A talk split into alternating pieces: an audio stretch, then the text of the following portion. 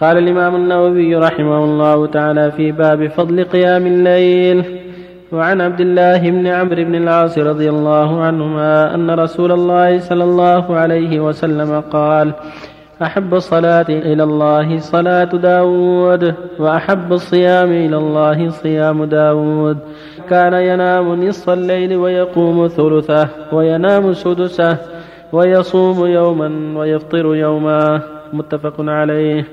وعن جابر رضي الله عنه قال سمعت رسول الله صلى الله عليه وسلم يقول إن في الليل لساعة لا يوافقها رجل مسلم يسأل الله تعالى خيرا من أمر الدنيا والآخرة إلا أعطاه إياه وذلك كل ليلة. رواه مسلم. وعن أبي هريرة رضي الله عنه أن النبي صلى الله عليه وسلم قال إذا قام أحدكم من الليل فليفتتح الصلاة بركعتين خفيفتين. رواه مسلم. وبالله التوفيق صلى الله عليه وسلم اللهم صل وسلم.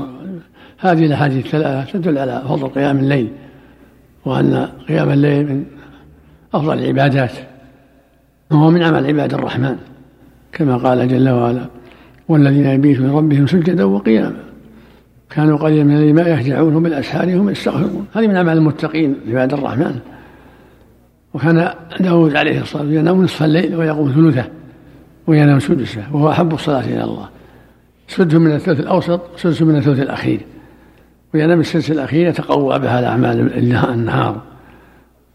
والنصف الأول ينام. وأحب الصيام إلى الله صيام داود. كان يصوم يوما ويفطر يوما.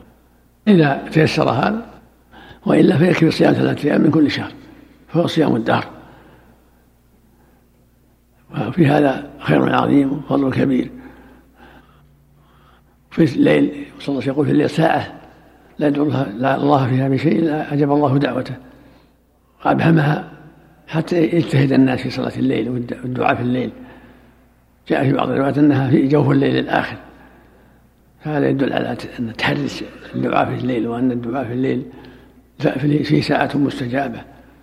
وهكذا ثلث الليل الأخير يستجاب فيه الدعاء. كما يقول الرب جل وعلا نازل في آخر الليل. يقول هل من داعي فيستجاب له. هل من سائل فيعطى سؤله هل من مستغفر يغفر له؟ هكذا جاء في نزول الله. فينبغي المؤمن أن يكون حظا من هذا الليل في الصلاة والدعاء جميعا. ثم السنة إذا قام من الليل يستفتح بركعتين. إذا قام بعد النوم يستفتح ركعتين خفيفتين ثم يجتهد في قيام الليل. طول. لكن تقول فاتحة ركعتين خفيفتين كما كان النبي يفعل عليه الصلاة والسلام. وفق الله الجميع. آمين. الجمع بين الرجل والمرأة في قبر واحد.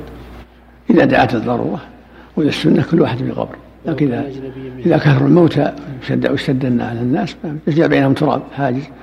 أفضل. ولو كان غير محرم لها. ولو غير محرم. لها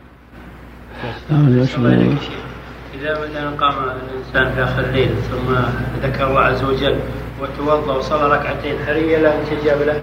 يرجع الإجابة في آخر الليل؟ ترجع فيها الإجابة نعم. الثلث الأخير.